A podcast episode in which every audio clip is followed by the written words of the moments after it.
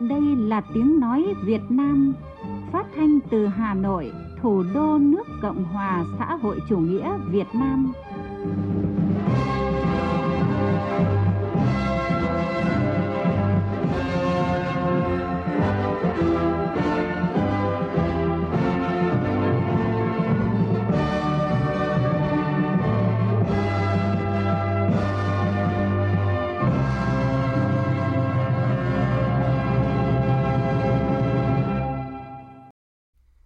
Kính chào quý vị và các bạn. Mời quý vị và các bạn nghe chương trình Thời sự sáng thứ tư ngày 22 tháng 12, tức ngày 19 tháng 11 năm Tân Sửu của Đài Tiếng nói Việt Nam. Chương trình có những nội dung chính sau đây.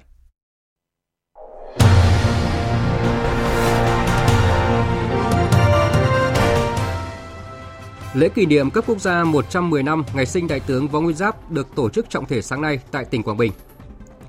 Hôm nay kỷ niệm 77 năm ngày thành lập Quân đội Nhân dân Việt Nam, đội quân tận trung với Đảng, tận hiếu với dân, luôn hiện diện ở những nơi khó khăn, nguy hiểm nhất để bảo vệ Tổ quốc, bảo vệ nhân dân.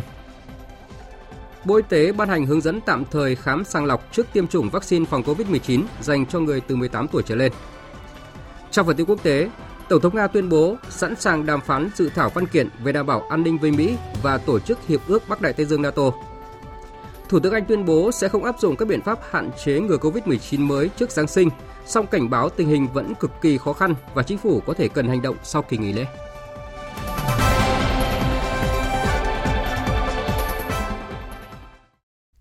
Bây giờ là nội dung chi tiết. Thưa quý vị và các bạn, trong khuôn khổ chuyến thăm cấp nhà nước tới Campuchia, Chủ tịch nước Nguyễn Xuân Phúc đã có cuộc hội kiến Thủ tướng Campuchia Hun Sen, Chủ tịch Thượng viện Say Chum. Chủ tịch Quốc hội Hugh Somrin và tiếp bà Men Somon, Phó Thủ tướng, Bộ trưởng Bộ Quan hệ Quốc hội, Thượng viện và Thanh tra Campuchia, Chủ tịch Hội hữu nghị Campuchia Việt Nam. Tại các cuộc tiếp và hội kiến, Chủ tịch nước Nguyễn Xuân Phúc và các lãnh đạo Campuchia đều khẳng định sẽ tiếp tục phát huy hiệu quả các cơ chế hợp tác song phương, hợp tác trên các lĩnh vực chính trị, ngoại giao, an ninh, quốc phòng, đầu tư thương mại, kinh tế, kết nối giao thông, giáo dục và đào tạo, đưa quan hệ hai nước lên tầm cao mới.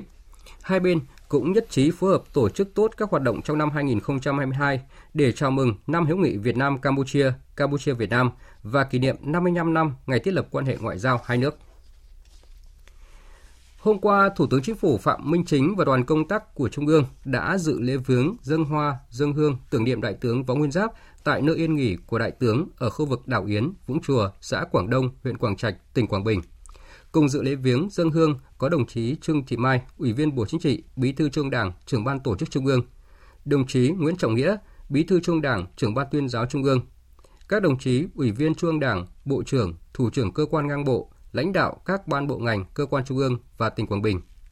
Trong không khí trang nghiêm, Thủ tướng Phạm Minh Chính cùng các đồng chí lãnh đạo đã đặt vòng hoa, dâng hương và dành một phút mặc niệm bày tỏ lòng thành kính trước anh linh của Đại tướng Võ Nguyên Giáp, cùng tri ân tưởng nhớ công lao to lớn của Đại tướng đối với sự nghiệp cách mạng vẻ vang của Đảng và dân tộc ta. Và thưa quý vị, sáng nay tại quê nhà Đại tướng Võ Nguyên Giáp ở tỉnh Quảng Bình, Ban chấp hành Trung ương Đảng, Quốc hội, Chủ tịch nước, Chính phủ, Ủy ban Trung ương Mặt trận Tổ quốc Việt Nam và tỉnh Quảng Bình tổ chức trọng thể lễ kỷ niệm 110 năm ngày sinh Đại tướng Võ Nguyên Giáp. Đại tướng Võ Nguyên Giáp là người học trò xuất sắc và gần gũi của Chủ tịch Hồ Chí Minh, người chiến sĩ cách mạng trung kiên, vị đại tướng đầu tiên của Quân đội Nhân dân Việt Nam, nhà quân sự, vị tướng nổi danh trong lịch sử thế giới. Lễ kỷ niệm nhằm tôn vinh và tri ân những công lao, đóng góp to lớn của đại tướng đối với sự nghiệp đấu tranh, giải phóng dân tộc, thống nhất đất nước, xây dựng và bảo vệ Tổ quốc Việt Nam xã hội chủ nghĩa. Đài Tiếng nói Việt Nam sẽ tường thuật trực tiếp sự kiện này trên kênh Thời sự VV1 từ 9 giờ 25 phút sáng nay. Mời quý vị và các bạn chú ý đón nghe. Nằm trong chuỗi sự kiện kỷ niệm cấp nhà nước 110 năm ngày sinh Đại tướng Võ Nguyên Giáp, tối qua tại thành phố Đồng Hới, tỉnh Quảng Bình, Trung ương Đoàn Thanh niên Cộng sản Hồ Chí Minh chủ trì phối hợp với Tổng cục Chính trị Quân đội Nhân dân Việt Nam và Ủy ban nhân dân tỉnh Quảng Bình tổ chức chương trình tổng kết và trao giải cuộc thi tìm hiểu về Đại tướng Võ Nguyên Giáp Dự buổi lễ có đồng chí Nguyễn Trọng Nghĩa, Bí thư Trung Đảng, trưởng ban tuyên giáo Trung ương, đồng chí Nguyễn Anh Tuấn, Ủy viên Ban chấp hành Trung ương Đảng, Bí thư thứ nhất Trung ương Đoàn Thanh niên Cộng sản Hồ Chí Minh. Tin của phóng viên Thanh Hiếu. Cuộc thi tìm hiểu về Đại tướng Võ Nguyên Giáp với chủ đề Võ Nguyên Giáp, Đại tướng của nhân dân được tổ chức theo hai hình thức. thi tương tác trực tuyến trên không gian mạng và thi viết cảm nhận. Sau hơn 4 tháng triển khai cuộc thi, có 3 triệu 500 lượt thí sinh trong nước và nước ngoài tham gia hình thức thi tương tác trực tuyến trên không gian mạng, 120.000 bài dự thi viết cảm nhận. Ban tổ chức cuộc thi cấp trung ương đã nhận được 355 bài dự thi của tác giả và nhóm tác giả. Trong đó có gần 15 bài dự thi của thanh niên, sinh viên Việt Nam đang sống, học tập và làm việc tại nước ngoài. Kết quả, ban tổ chức trao 3 giải A cho nhóm tác giả Tuổi trẻ Học viện Hậu Cần, Bộ Quốc phòng, nhóm tác giả Tuổi trẻ tỉnh Quảng Bình, nhóm tác giả Tuổi trẻ tỉnh Cao Bằng. Ban tổ chức trao 5 giải B, 10 giải C, 4 giải phụ và 3 giải tập thể. Phát biểu tại lễ tổng kết và trao giải cuộc thi, ông Nguyễn Anh Tuấn, Ủy viên Ban chấp hành Trung ương Đảng, Bí thư thứ nhất Trung ương Đoàn Thanh niên Cộng sản Hồ Chí Minh cho biết. Ngay sau cuộc thi hôm nay thì Trung đoàn sẽ tiến hành số hóa các bài dự thi để tiếp tục đăng tải, xây dựng và duy trì các trang cộng đồng để tiếp tục tuyên truyền, giáo dục và lan tỏa tình cảm của thanh niên, của các tầng lớp nhân dân đối với đại tướng thì chúng tôi sẽ phối hợp để lựa chọn những tác phẩm xuất sắc nhất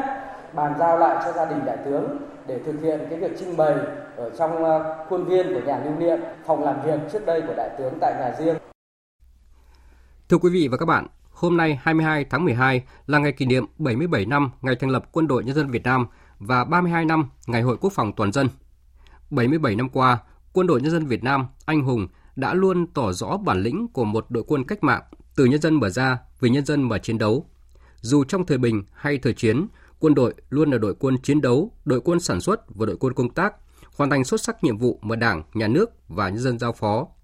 Hình ảnh đội quân ấy ngay từ khi mới ra đời đã gắn liền với tên gọi Bộ đội Cụ Hồ, một hình tượng rất độc đáo trong lịch sử đấu tranh vũ trang của dân tộc Việt Nam. Đặc biệt, trong năm nay, khi cả nước trao đảo vì đợt dịch COVID-19 lần thứ tư, thì quân đội lại là lực lượng đi tiên phong nơi tuyến đầu, góp phần cùng cả nước trong phòng chống dịch bệnh. Suốt chiều dài biên giới, bộ đội biên phòng đã lập các chốt kiểm soát chặt chẽ các đường mòn, lối mở, ngăn chặn dịch bệnh xâm nhập vào nước ta. Ghi nhận của phóng viên Duy Thái, thường trú tại khu vực Đông Bắc, tại đồn biên phòng Bảo Lâm, huyện Cao Lộc, tỉnh Lạng Sơn.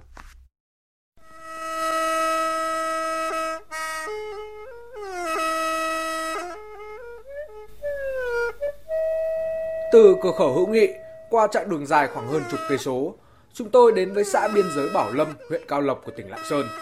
Ngược theo con đường đất gồ ghề sỏi đá, một bên là vách đá dựng đứng, một bên là vực sâu hun hút. Chốt kiểm soát số 4 của đồn biên phòng Bảo Lâm treo leo sườn núi thuộc thôn Cốc Tòng, xã Bảo Lâm. Gọi là chốt, nhưng thực ra chỉ là một lán dựng tạm. Ở nơi sỏi khô cằn, những người lính đã phủ xanh bằng vườn rau xanh tươi tốt để phục vụ bữa ăn hàng ngày. Bế Văn Huân, một tân binh sinh năm 2001, được tăng cường lên Bảo Lâm chống dịch đã 2 tháng. Với Huân, được công tác tại biên giới là cơ hội để học tập, rèn luyện và trải nghiệm. Cuộc sống sinh hoạt ở bộ chỉ huy nó khác hoàn toàn với cuộc sống ở trên lán chốt này. Trên lán chốt này là mình còn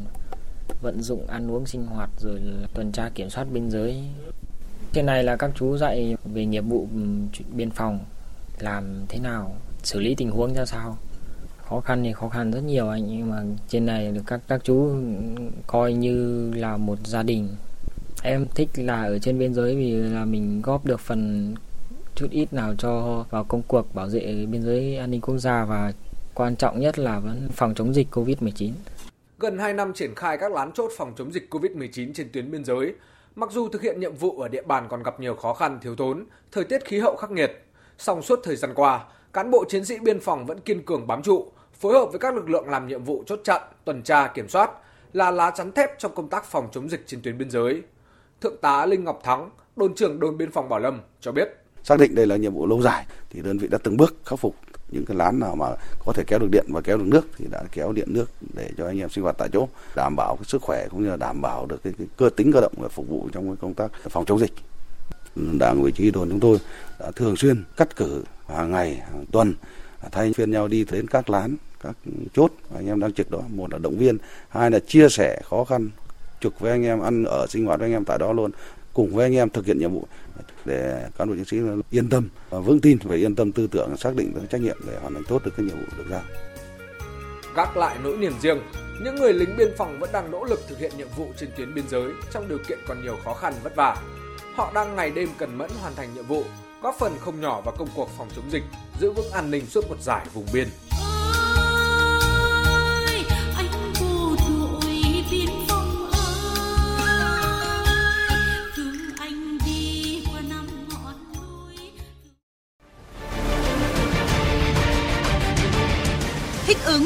để bình thường mới.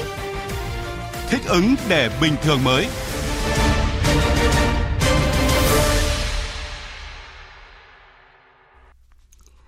Bộ Y tế vừa ban hành hướng dẫn tạm thời khám sàng lọc trước tiêm chủng vaccine phòng COVID-19 dành cho người từ 18 tuổi trở lên. So với hướng dẫn mới ban hành hồi tháng 9, lần này Bộ Y tế chỉ quy định cần trì hoãn tiêm chủng gồm người đang mắc bệnh cấp tính và phụ nữ mang thai dưới 13 tuần.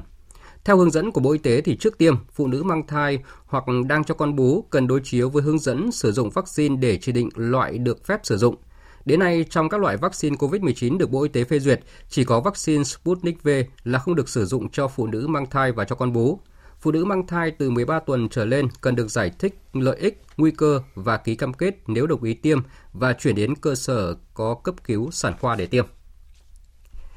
Trong buổi kiểm tra dạy và học trực tiếp tại các trường vào hôm qua, ông Dương Anh Đức, Phó Chủ tịch Ủy ban dân thành phố Hồ Chí Minh cho biết, sau 2 tuần thí điểm, thành phố sẽ đánh giá và có phương án mở rộng dần việc đi học trở lại của học sinh ở các cấp học.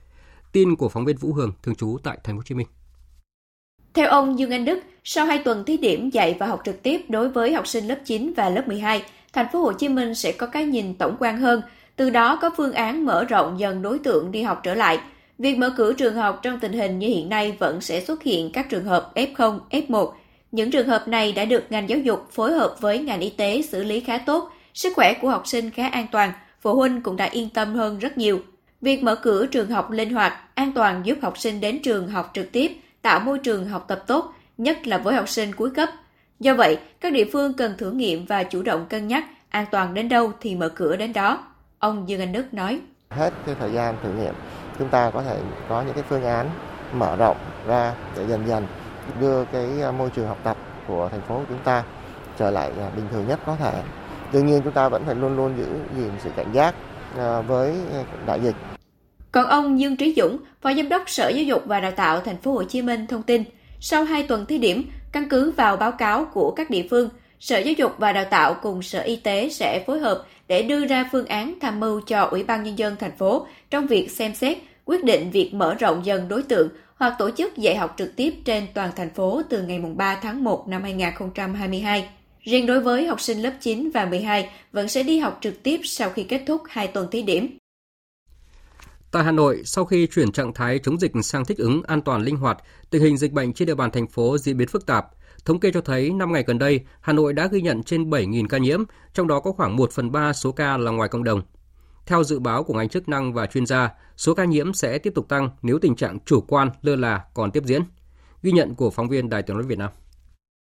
Theo ngành chức năng Hà Nội, số ca lây nhiễm COVID-19 tăng cao trong thời gian vừa qua trên địa bàn nằm trong kịch bản phương án của thành phố.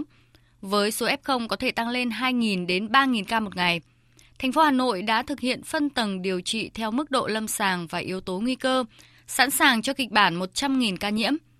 Bà Trần Thị Nhị Hà, Giám đốc Sở Y tế Hà Nội cho biết. Cái số lượng à, ca mắc trong những ngày gần đây à, có cái việc à, tăng cao, đặc biệt là những cái số ca F0 trong cộng đồng và cái việc mà các F1 chuyển thành F0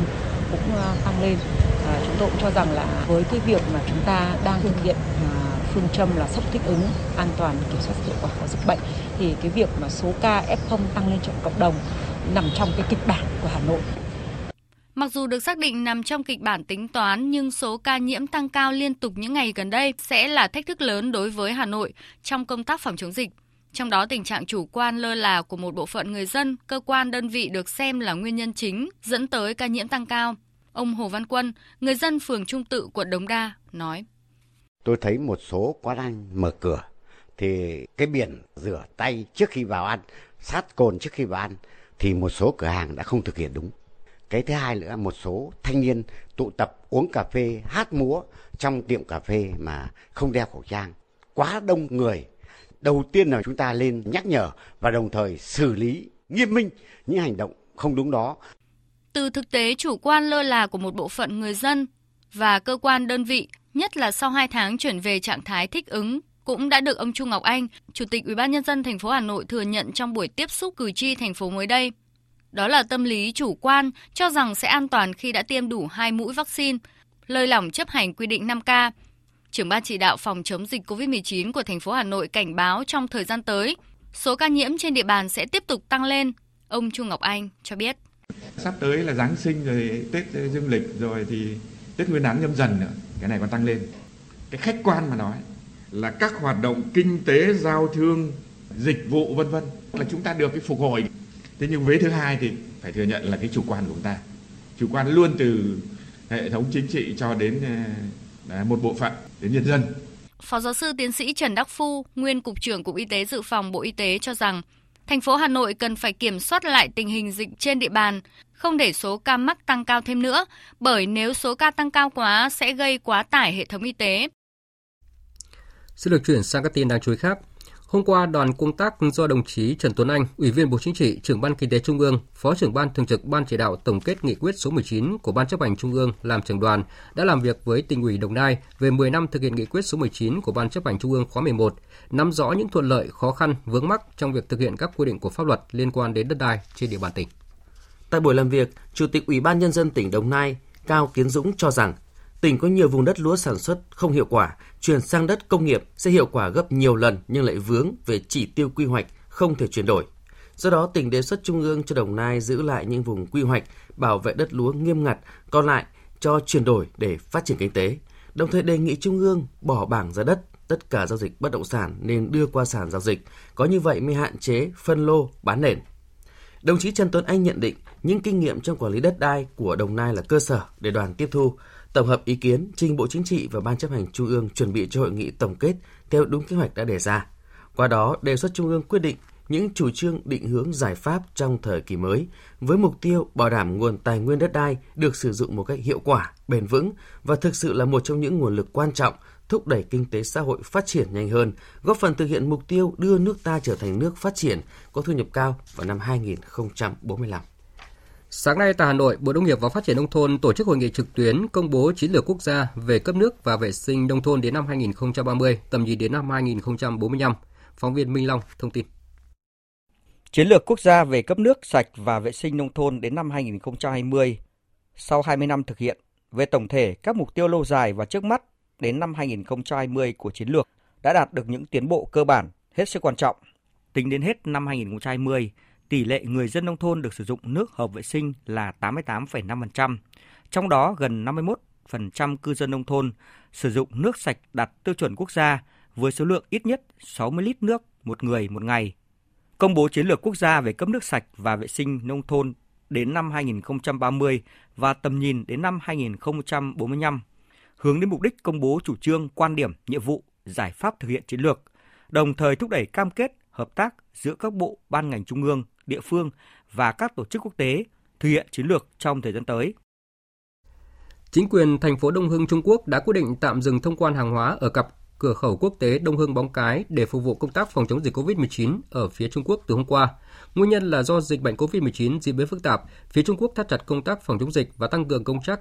công tác kiểm tra, kiểm soát xuất nhập cảnh khiến lượng xe của Việt Nam được cấp phép thông quan giảm. Hiện thành phố Móng Cái còn tồn khoảng 1.500 xe container, phần lớn là hàng thủy sản, riêng hoa quả là hơn 400 xe. Ông Bùi Văn Kháng, Phó Chủ tịch Ủy ban dân tỉnh Quảng Ninh cho biết, Sở Ngoại vụ tỉnh Quảng Ninh đã trao đổi với phía bạn và có thể trong ngày hôm nay cặp cửa khẩu này sẽ hoạt động trở lại. Ban quản lý dự án đầu tư xây dựng các công trình giao thông thành phố Hồ Chí Minh cho biết là vừa báo cáo gửi lãnh đạo Ủy ban dân thành phố Hồ Chí Minh về phương án tiếp tục triển khai dự án phát triển giao thông xanh. Tin của phóng viên Hà Khánh, thường trú tại thành phố Hồ Chí Minh. Theo phương án mới nhất, chủ đầu tư chưa thực hiện ngay loại hình tuyến buýt nhanh BRT như trong dự án trước đây mà sẽ thay thế bằng loại hình tuyến buýt xanh chất lượng cao với làn đường ưu tiên được phát triển thành mạng lưới và sử dụng nguồn vốn tiết giảm được qua quá trình rà soát phân kỳ đầu tư, không để xảy ra các bất cập như dự án BRT Hà Nội và Đà Nẵng vừa qua, hạn chế thấp nhất những tác động xấu đến mối quan hệ hợp tác hiện tại và tương lai giữa thành phố Hồ Chí Minh với ngân hàng thế giới và chính phủ Thụy Sĩ. Việc triển khai dự án phải tiến hành song song đồng bộ với giải pháp do Sở Giao thông Vận tải chủ trì trong giai đoạn 2022-2025, đồng bộ và tích hợp trong hệ thống hạ tầng giao thông công cộng và tăng cường các giải pháp khắc phục các tác động do chậm trễ của tuyến metro số 1, đô thị hóa Thủ Thiêm, bến xe miền Đông mới và bến xe miền Tây mới, dự án vành đai 2, vân vân. Tuyến buýt xanh chất lượng cao này cũng dài 26 km từ An Lạc đến ga Rạch Chiếc và kết nối vào trạm trung chuyển Bến Thành và bến xe chợ lớn trên hành lang sẽ ưu tiên về hạ tầng và tổ chức giao thông để đảm bảo tính nhanh chóng, chính xác, an toàn và nâng cao chất lượng phục vụ người dân. Theo Ban Giao thông, trong trường hợp các nhà tài trợ đồng ý, dự án sẽ bắt đầu thi công các gói thầu xe lắp từ tháng 9 năm 2022 và đưa vào khai thác vào tháng 6 năm 2024.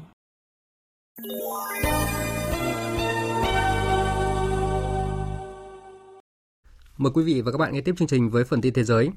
Chủ tịch Trung Quốc Tập Cận Bình hôm qua có cuộc điện đàm với tân Thủ tướng Đức Olaf Scholz. Trong cuộc điện đàm, Chủ tịch Trung Quốc kêu gọi hai bên chủ động khám phá những lĩnh vực hợp tác mới như lĩnh vực năng lượng mới, kinh tế xanh và kỹ thuật số.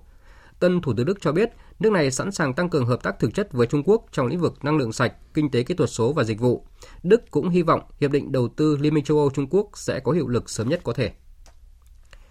Tổng thống Nga Vladimir Putin cho biết là Nga sẵn sàng bắt đầu đàm phán về dự thảo văn kiện về đảm bảo an ninh với Mỹ và tổ chức hiệp ước quân sự Bắc Đại Tây Dương NATO, đồng thời bày tỏ hy vọng các cuộc đàm phán này sẽ phải mang tính xây dựng. Trong một thông điệp, ông Putin nhấn mạnh. Tất cả các tài liệu, dự thảo của thỏa thuận liên quan đến vấn đề đảm bảo an ninh chiến lược ổn định đã được chúng tôi gửi đến các nhà lãnh đạo phía Mỹ và NATO. Chúng tôi hy vọng các cuộc đàm phán sẽ mang tính thực chất và có ý nghĩa với một kết quả rõ ràng sẽ đạt được và trong một thời hạn nhất định, đảm bảo mang lại sự an toàn cho tất cả mọi người dân. Các quốc gia nên sử dụng ngân sách để đầu tư cho giáo dục thay vì củng cố kho vũ khí, đó là lời kêu gọi của Giáo hoàng Francis trong một thông điệp thường niên hướng tới Ngày Thế giới Hòa bình của Giáo hội Công giáo Roma được tổ chức vào ngày 1 tháng 1 hàng năm. Trong bài phát biểu dài 4 trang của mình, Giáo hoàng Francis dành 1 phần 3 thời gian để đề cập lĩnh vực giáo dục, trong đó nhấn mạnh rằng chi tiêu dành cho giáo dục và đào tạo đã bị cắt giảm đáng kể trên phạm vi toàn cầu, trong khi chi tiêu dành cho quân sự đã gia tăng so với khi kết thúc chiến tranh lạnh và chắc chắn sẽ còn tăng phi mã. Nhấn nhủ tới các nguyên thủ quốc gia và các tổ chức quốc tế, Giáo hoàng Francis kêu gọi cần phải cân bằng giữa nền kinh tế thị trường tự do với trách nhiệm giúp đỡ những người khó khăn và bảo vệ môi trường. Theo Giáo hoàng, cần phải giải trừ quân bị, cấm vũ khí hạt nhân. Ông cho rằng ngân sách dành cho quân sự cũng nên được san sẻ cho công tác điều phối công bằng vaccine ngừa COVID-19 và nghiên cứu để ngăn chặn các đại dịch trong tương lai. Tổ chức Y tế Thế giới WHO hôm qua đã cấp phép sử dụng khẩn cấp với vaccine phòng COVID-19 Novavax của hãng dược phẩm Novavax của Mỹ. Trước đó, ngày 20 tháng 12, Cơ quan Quản lý Dược phẩm châu Âu cũng đã cấp phép sử dụng khẩn cấp vaccine phòng COVID-19 Novavax cho người từ 18 tuổi trở lên. Như vậy, Novavax là loại vaccine thứ 10 được đưa vào danh sách cấp phép sử dụng khẩn cấp. Thủ tướng Anh Boris Johnson hôm qua tuyên bố nước này sẽ không áp dụng các biện pháp hạn chế ngừa COVID-19 mới trước Giáng sinh, song cảnh báo tình hình vẫn cực kỳ khó khăn và chính phủ có thể cần hành động sau kỳ nghỉ lễ. Thủ tướng Anh cho biết. Tình hình vẫn vô cùng khó khăn. Tôi biết tất cả mọi người dân đều đang chờ đợi thông báo về việc liệu kế hoạch Giáng sinh của họ có bị ảnh hưởng hay không. Vì vậy, điều tôi có thể nói tối nay là mọi người vẫn có thể tiếp tục với kế hoạch Giáng sinh của mình, nhưng tôi khuyến cáo mọi người hãy thận trọng, tiếp tục bảo vệ bản thân và những người thân yêu, đặc biệt là những người dễ bị tổn thương. Hành khách tại châu Âu có quyền đòi bồi thường không chỉ trong trường hợp chuyến bay của họ bị trễ mà cả khi chuyến bay của họ sớm hơn một giờ trở lên. Đây là phán quyết của Tòa án Công lý Liên minh châu Âu đối với vụ kiện do các tòa án tại Áo và Đức đưa lên liên quan đến các chuyến bay của các hãng hàng không Azur Air, Corendon Airlines và công ty con của Lufthansa. Số tiền bồi thường từ 250 đến 600 euro tùy thuộc vào khoảng cách của chuyến bay và có thể được giảm 50% nếu khách hãng hàng không đề nghị trước đổi tuyến cho hành khách để họ có thể đến điểm đến chỉ muộn ít giờ. Toàn công lý Liên minh châu xác định rằng một chuyến bay phải được xem là bị hủy nếu sớm hơn một giờ trở lên. Các thẩm phán lập luận rằng hành khách có thể chịu cùng mức độ bất tiện như trong trường hợp chuyến bay bị trễ, do phải điều chỉnh kế hoạch của mình và thậm chí có thể bị lỡ chuyến. Vừa rồi là phần tin thời sự quốc tế, bây giờ là thời gian dành cho phần tin thể thao.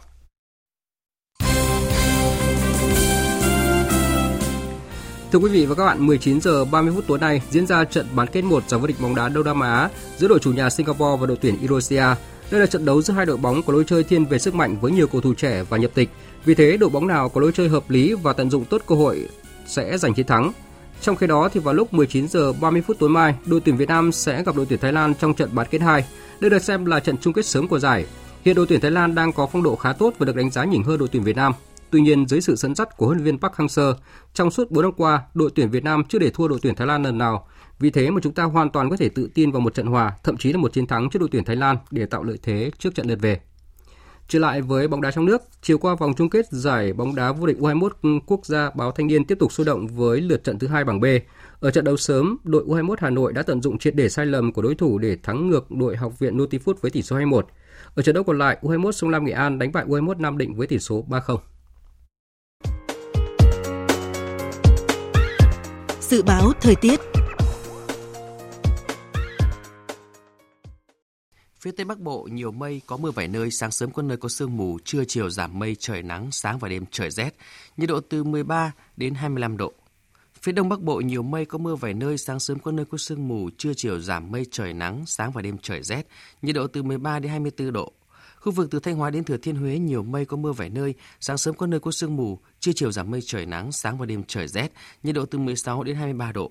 Khu vực từ Đà Nẵng đến Bình Thuận ngày nắng, chiều tối và đêm có mưa rào và rông vài nơi. Phía Bắc sáng sớm và đêm trời lạnh, nhiệt độ từ 20 đến 30 độ.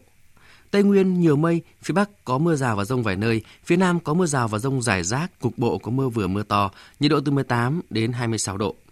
Nam Bộ có nơi mưa rào và rải rác có rông, cục bộ có mưa vừa, mưa to, nhiệt độ từ 22 đến 30 độ. Khu vực Hà Nội nhiều mây không mưa, sáng sớm có nơi có sương mù, trưa chiều giảm mây trời nắng, sáng và đêm trời rét, nhiệt độ từ 14 đến 24 độ. Dự báo thời tiết biển, Vịnh Bắc Bộ có mưa vài nơi tầm nhìn xa trên 10 km, gió đông bắc đến đông cấp 3, cấp 4. Vùng biển từ Quảng Trị đến Ninh Thuận không mưa, tầm nhìn xa trên 10 km, gió đông bắc cấp 4. Vùng biển từ Bình Thuận đến Cà Mau có mưa rào và rông vài nơi, tầm nhìn xa trên 10 km, gió đông bắc cấp 4. Vùng biển từ Cà Mau đến Kiên Giang có mưa rào và rông rải rác, tầm nhìn xa trên 10 km, giảm xuống 4 đến 10 km trong mưa, gió đông bắc đến đông cấp 3, cấp 4. Khu vực Bắc Biển Đông và khu vực quần đảo Hoàng Sa không mưa, tầm nhìn xa trên 10 km, gió Đông Bắc cấp 4, cấp 5. Khu vực giữa Biển Đông và khu vực quần đảo Trường Sa không mưa, tầm nhìn xa trên 10 km, gió Đông Bắc cấp 5. Vịnh Thái Lan có mưa rào và rông vài nơi, tầm nhìn xa trên 10 km, gió nhẹ. Vừa rồi là những thông tin dự báo thời tiết, bây giờ chúng tôi tóm lược một số tin chính vừa phát. Sáng nay tại Quảng Bình, Ban chấp hành Trung ương Đảng, Quốc hội, Chủ tịch nước, Chính phủ, Ủy ban Trung Mặt trận Tổ quốc Việt Nam và tỉnh Quảng Bình tổ chức trọng thể lễ kỷ niệm 110 năm ngày sinh Đại tướng Võ Nguyên Giáp. Lễ kỷ niệm nằm tôn vinh và tri ân công lao, đóng góp to lớn của đại tướng đối với sự nghiệp đấu tranh, giải phóng dân tộc, thống nhất đất nước, xây dựng và bảo vệ Tổ quốc. Đài Tiếng nói Việt Nam sẽ tường thuật trực tiếp lễ kỷ niệm trên kênh Thời sự VV1 từ 9 giờ 25 phút sáng nay. Bộ Y tế vừa ban hành hướng dẫn tạm thời khám sàng lọc trước tiêm chủng vaccine phòng COVID-19 dành cho người từ 18 tuổi trở lên. So với hướng dẫn ban hành hồi tháng 9, lần này Bộ Y tế chỉ quy định cần trì hoãn tiêm chủng gồm người đang mắc bệnh cấp tính và phụ nữ mang thai dưới 13 tuần. Tổng thống Nga Putin hôm qua tuyên bố sẵn sàng đàm phán về dự thảo văn kiện về đảm bảo an ninh với Mỹ và tổ chức quân sự Hiệp ước Bắc Đại Tây Dương NATO với điều kiện là các cuộc đàm phán phải mang tính xây dựng.